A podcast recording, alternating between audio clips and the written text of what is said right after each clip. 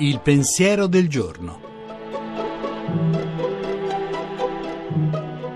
In studio Luca Diotallevi, professore di sociologia dell'Università di Roma 3. Come possiamo accorgerci se qualcuno ci sta amando davvero? Gli indizi più noti dell'amore spesso deludono. Prendiamo il caso del piacere. Qualcuno può prendere piacere da noi usandoci come uno strumento e noi possiamo usare qualcuno come strumento di piacere. L'amore certo dà piacere, ma non sempre.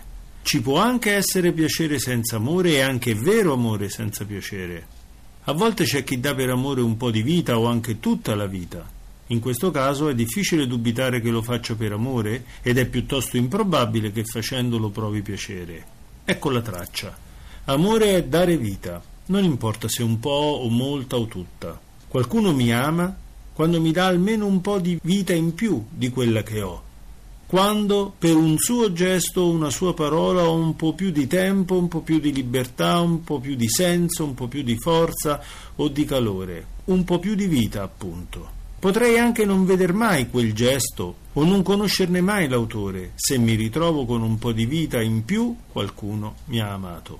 Proviamo a chiederci chi è stato a darmi un po' di vita in più, un po' più di libertà? E non pensiamo subito a un Dio. Proviamo invece a seguire passo passo la traccia di un inaspettato aumento di vita, senza salti in avanti. Chissà che in questo modo non arriviamo prima all'amore e alla sua sorgente. La trasmissione si può riascoltare e scaricare in podcast dal sito pensierodelgiorno.rai.it.